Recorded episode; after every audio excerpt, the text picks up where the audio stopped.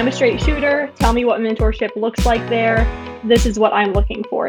If you guys can't provide that to me, that's fine, but this is what I need. And I am not willing to compromise on that because I want to grow to be this amazing veterinarian.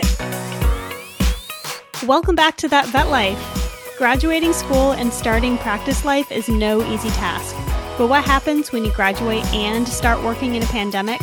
Well, in today's episode, I'm talking with fellow 2020 graduate and millennial vet, Dr. Katelyn Jones, about how the pandemic has shaped our last year and a half as veterinarians. Now, nothing is off the table today as we talk about finding jobs, advocating for mentorship, and even the Vetstagram community. And speaking of Vetstagram, a few of you submitted questions for Katelyn and I, which we will answer at the end of this episode, so definitely stick around for that. I am so incredibly excited to share this energizing conversation with all of you. So with that, let's jump into today's episode. Katelyn, I am so excited to have you on the show today because as another millennial veterinarian, you and I, even though we graduated from different parts of the world, we still graduated as veterinarians, but we graduated during a freaking pandemic, which means that our experience is way different than everybody else's from the years before or even the current years that are graduating, honestly, here in about, like 6-7 months? That's crazy. It blows my mind, right? But as millennial vets, it's so good to be able to share those experiences and say, all right, what was different for you? How did things work for you? And so we can share that with the other generations as well. Tell us a little bit for you, like where did you graduate from and where in the world are you located right now? I actually graduated from the University of Florida, which is in the United States. And I am still practicing in Florida, back in my hometown. I live in Orlando. And so I have a lot of family here, so I didn't move too far away. I moved a little bit away for vet school, but I'm practicing in a small animal general practice that also sees a number of emergencies. And something that's a little bit different about me, I guess, is that the practice that I'm currently working at, I actually worked there as a technician prior to becoming a doctor. That kind of brings a different element into things because I got to see the difference in what the practice used to be versus what it is now with COVID, which is drastically different, to say the least. Everything is different. Yeah. And you got to see it from the lens of an assistant and now is the lens as a veterinarian. So what was that like coming back and being the vet? It was honestly kind of a culture shock and mind-blowing. Actually, a lot of the same people that worked there when I was a technician still work there. The doctors that work there were my mentors. So they are now the owners of the practice. I work in a private practice, but it's kind of just different having to grow into the role of a doctor with those people previously seeing you as a technician. So now you've grown up a little bit. You're a tidge bit smarter. You have to be a grown-up. Like I was a kid when I was a technician, I feel like. So now I'm like making all these adult decisions. It was a drastic change for me. It was honestly probably a little bit harder for me because I had people there that knew me as baby Katelyn. Yeah. And did you find that like the first time someone called you doctor that you kind of looked around and were like, who, what, me? Is that who you're talking to? I didn't even respond at first. Because so at my practice, I'm called Dr. Jones. I'm not called Katelyn, but those in the vet community know me as Katelyn. So my mentors still call me Katelyn, but everybody else calls me Dr. Jones. And for the first month, I was just in my own lane, not even paying attention. Someone would be like, Dr. Jones, Dr. Jones, hello. And I'm just like, well, are you talking to me? I'm sorry. So didn't hit it first. I know. I know for myself, granted, where I'm working now, I didn't have any previous experience in. I didn't have that backstory of people knowing me before vet school or before being a veterinarian, but still it hit so strangely to be in the hospital and someone be like, hey, Dr. McCauley. And you'd be like, huh? Who? Me? Oh, you're talking me. I'm the doctor. Yeah, that's me. Right here. So it took 30 seconds each time for my brain to kick in to be like, oh yeah, I'm the doctor. Yeah, that's me. Mm-hmm. Yeah. So graduating in the pandemic, let's go back to your time in Florida then, or University of Florida. And it was the last 3 months is when the pandemic officially hit. What changed in your rotation schedules? Literally everything. So UF is a little bit different in the way that we do rotations. I won't go crazy into it, but we do rotations from January of the year we graduate, so 2020, up until about May. And I was in the middle of rotations and then COVID hit. So I was actually on an externship and they were like, hey, one week into my externship, they were like, well, you can't go in tomorrow to your externship because there's this thing and it's a virus and it's not great. And I was like, okay, no big deal, whatever. And then I like every day I was like, okay, I get to go back now, right? And they were like, no. Then all of a sudden rotations were canceled for the rest of the year. So I literally went from being there every day to all of a sudden not. And we had to do all of our rotations online. I actually moved to a different city during the end of my vet school career because they were like, well, you're not going to be able to come back. You're not going to be able to graduate. You can't walk across the stage. So I was like, all right, I guess I can pick up and move and start my life. So I actually moved during the end of vet school to a different city, which was crazy. Oh my gosh. It ended very quick. Oh, I'm sorry. My cat is, you might hear my cat in this podcast. This is a vet podcast. But... So yeah, I got up and moved, and it was like what the rest of the career and my vet school career kind of was very different. And it was almost a little bit depressing in a way for me because all the rotations that I wanted to do in my life, like you have your mandatory rotations and then you have your elective rotations, all the ones that were focused on what I physically wanted to do were all the ones that happened to be canceled. That sucked a little bit, but it was really different. But how about you? How did they treat that? It was March when all this kind of kicked off.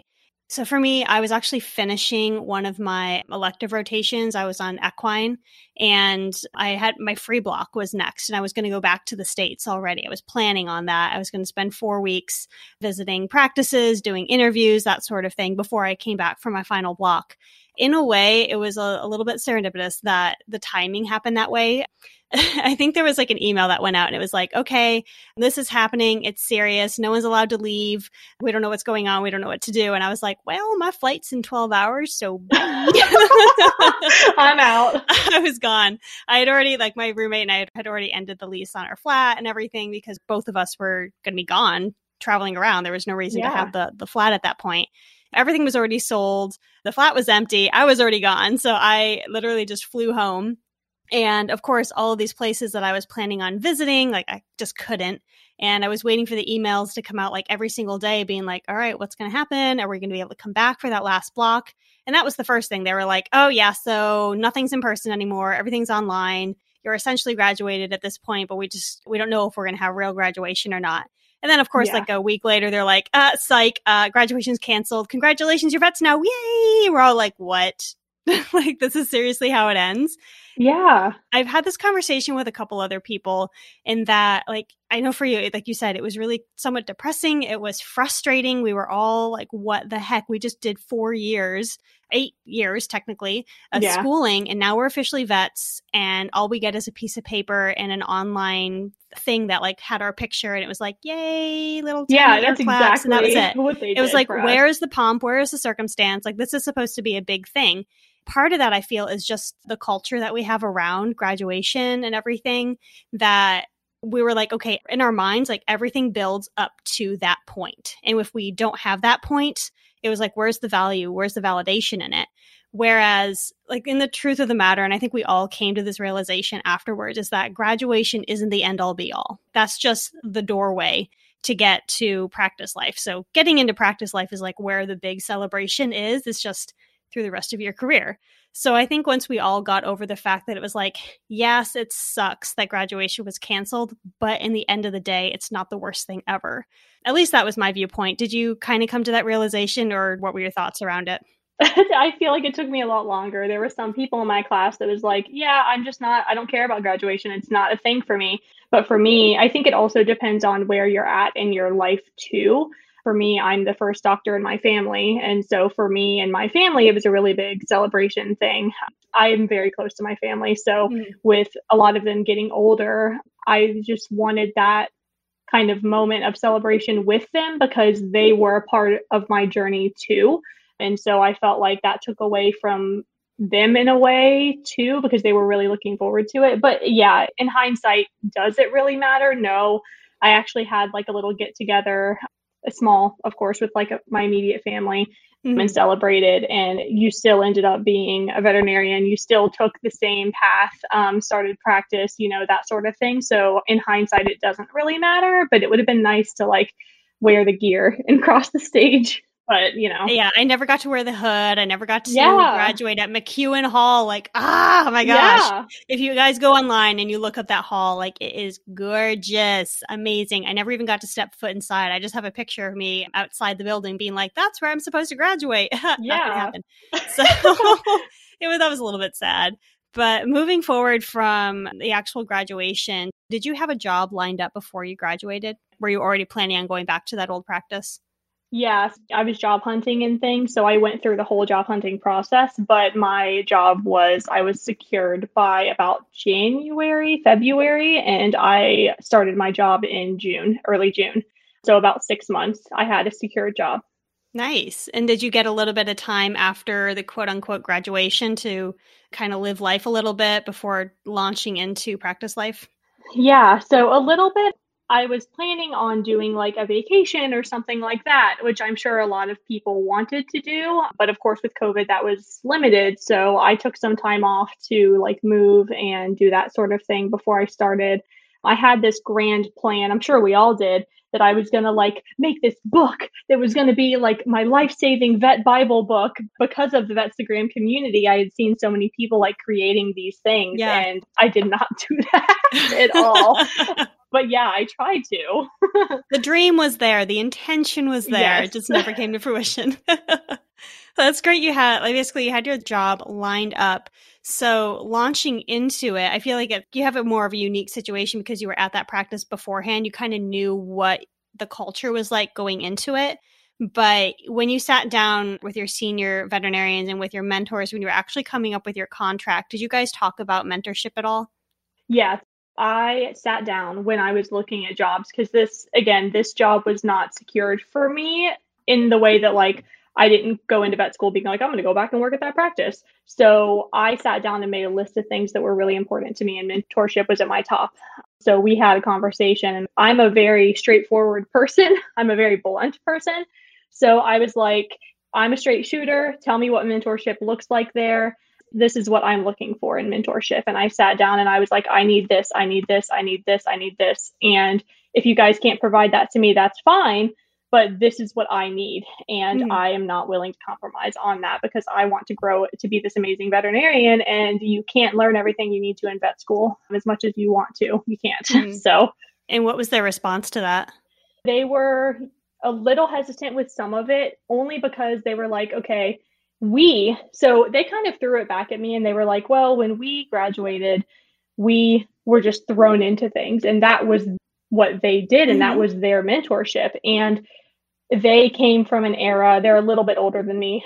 So they came from an era of you work long hours and you do it no matter what. That was very different from what I was looking for. I would like to know if that's kind of where you saw things from, because I feel like that's a common denominator. They were a little hesitant, but I stood my ground. I was like, you know, this is what I'm looking for. And they were like, okay, we want you to grow. We want you to be independent. We are not going to hold your hand, but this is what we can do for you. Now, just before we get on with the show, a quick word from our sponsor, which is the Thrive community from us here at VetX. If you're struggling with managing time, feeling like you're an imposter, or burning out, then you need to make a change. The good news is you are not broken. You're not a bad fit for the profession.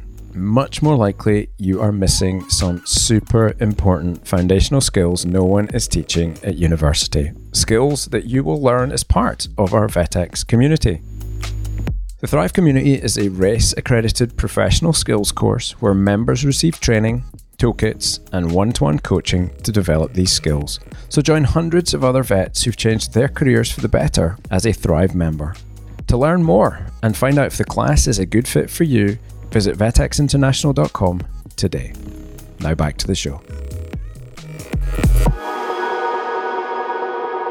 So I hope you enjoyed part 1 now we're going to get back to part two of That Vet Life podcast. Over to you, Mo.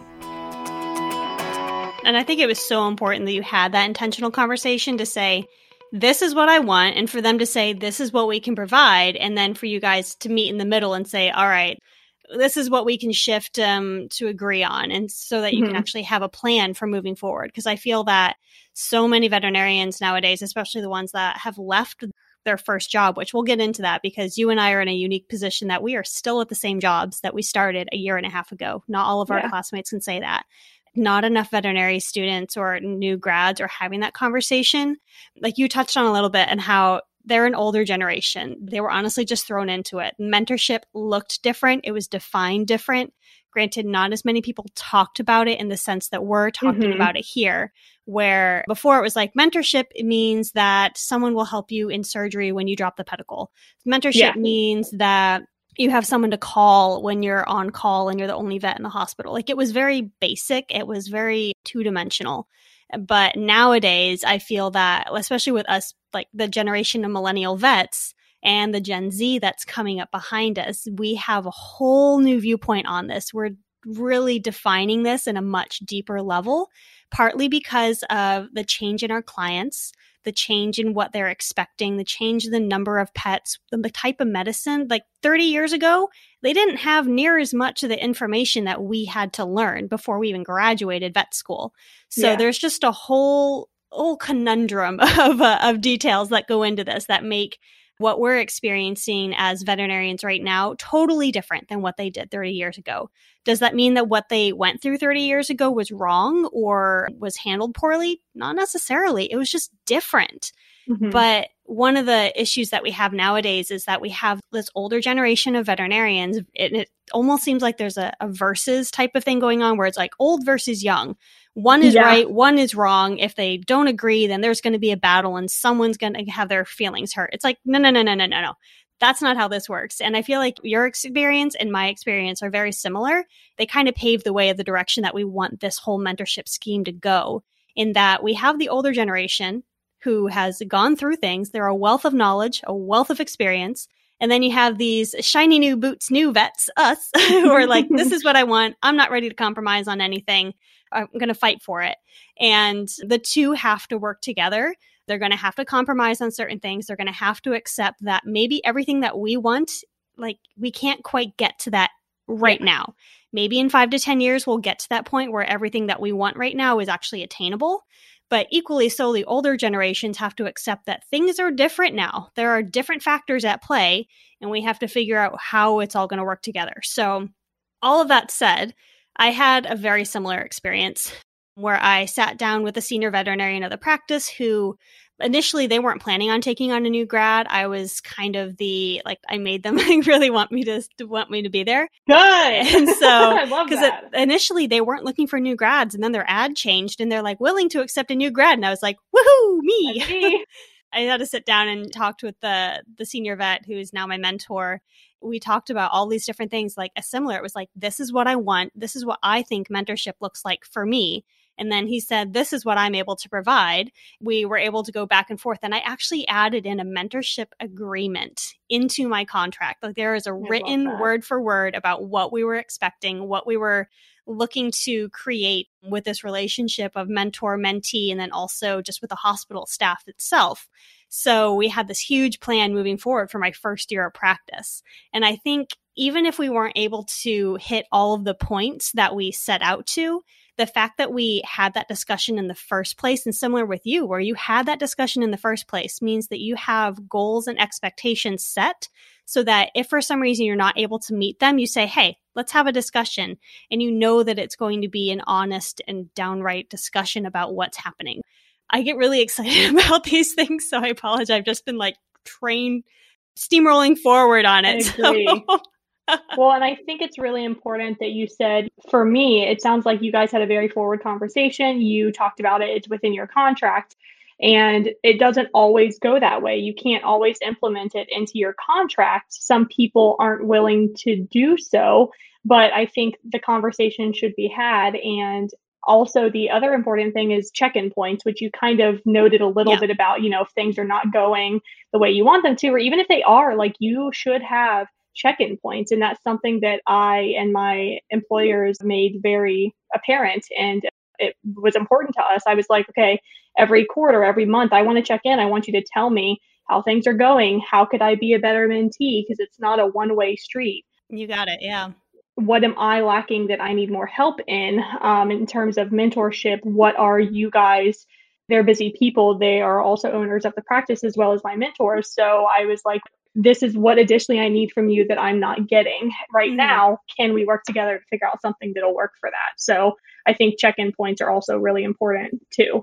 Absolutely. And like, I know for my practice, we initially were like, every single week, we're going to sit down and have an hour-long conversation. And then we got into like month one of practice, and we're like, oh crap, we're going to have to scrap that whole idea of like a sit-down conversation. Thankfully, it worked out that my mentor and I we still are on the same surgery days, which is a huge benefit. It has its own faults, but it's a huge benefit because a lot of times he'll literally just he'll be walking by and be like, hey, do you have any cases that you want to talk about or anything that you want to chat about? And because we're on the same surgery day, we're kind of there. So like maybe a pet's being induced and we're all like watching the ECG and watching the pet, but we can have like a side conversation at the same time about what's going on. Or we can set up a time to be like, hey, we need to go into that deeper. Let's go talk about that. So definitely setting up those check-in points, I think, is something that honestly everybody needs to come up with.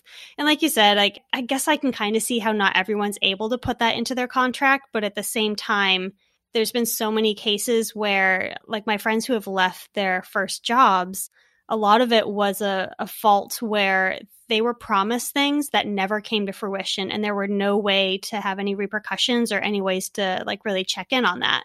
So in that sense, I would say there should always be some level of especially for like the newer grads. And granted, not every, like for your experience and the way that you trusted the people that you were working with, I think it's a little bit different. But like in my sense, where I went into a practice, I didn't know anybody. I didn't know what the past experiences had been. For me, it gave me so much more confidence going into it, knowing that I had a contract saying, this is what we're going to plan on doing. This is when we're going to plan on checking in. These are the goals that we have for like the next 6 months, honestly, for either myself as an individual veterinarian, and then also within the grander sense of what we want this practice to look like in 6 months.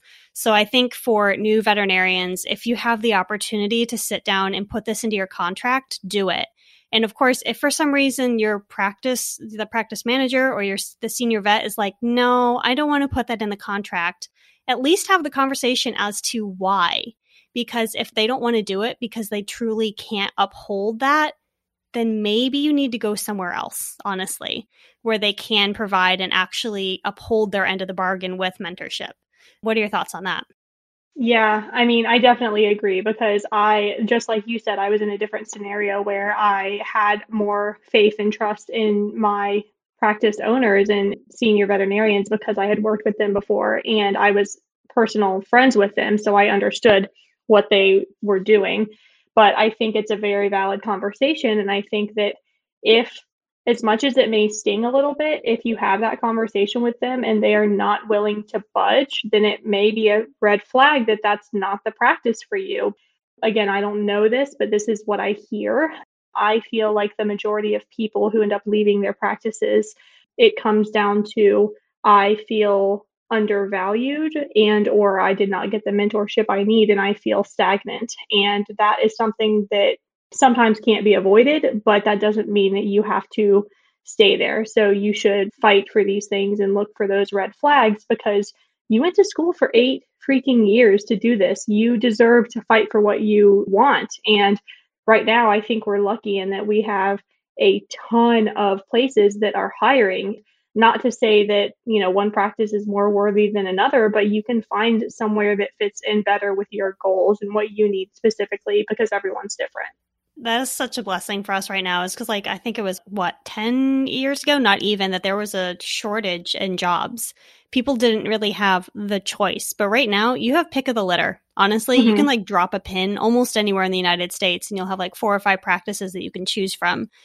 When else in our life, in the veterinary profession, have we really ever had that choice? So make use of that because you really can find the right practice for you where you're at. So then looking at things, we've talked a lot about what mentorship looks like and how to really advocate for it. We kind of touched on it a little bit, but we are two veterinarians who are still at the same practice that we first started at a year and a half ago. Before we recorded, we talked about how, granted, there's definitely a ton of veterinarians from our graduating class that are still at the same practice, but equally so, we can probably put at least 5 to 6 of our friends who are no longer at the same practice for one reason or another. I kind of want to talk about that a little bit in that when we talk, I guess, looking at the older generations, I don't think that they job hopped near as much as we do nowadays. And partly I think that is because of the different opportunities that are available. There's a lot more practices. We have a different mindset on what well-being and work-life symbiosis is.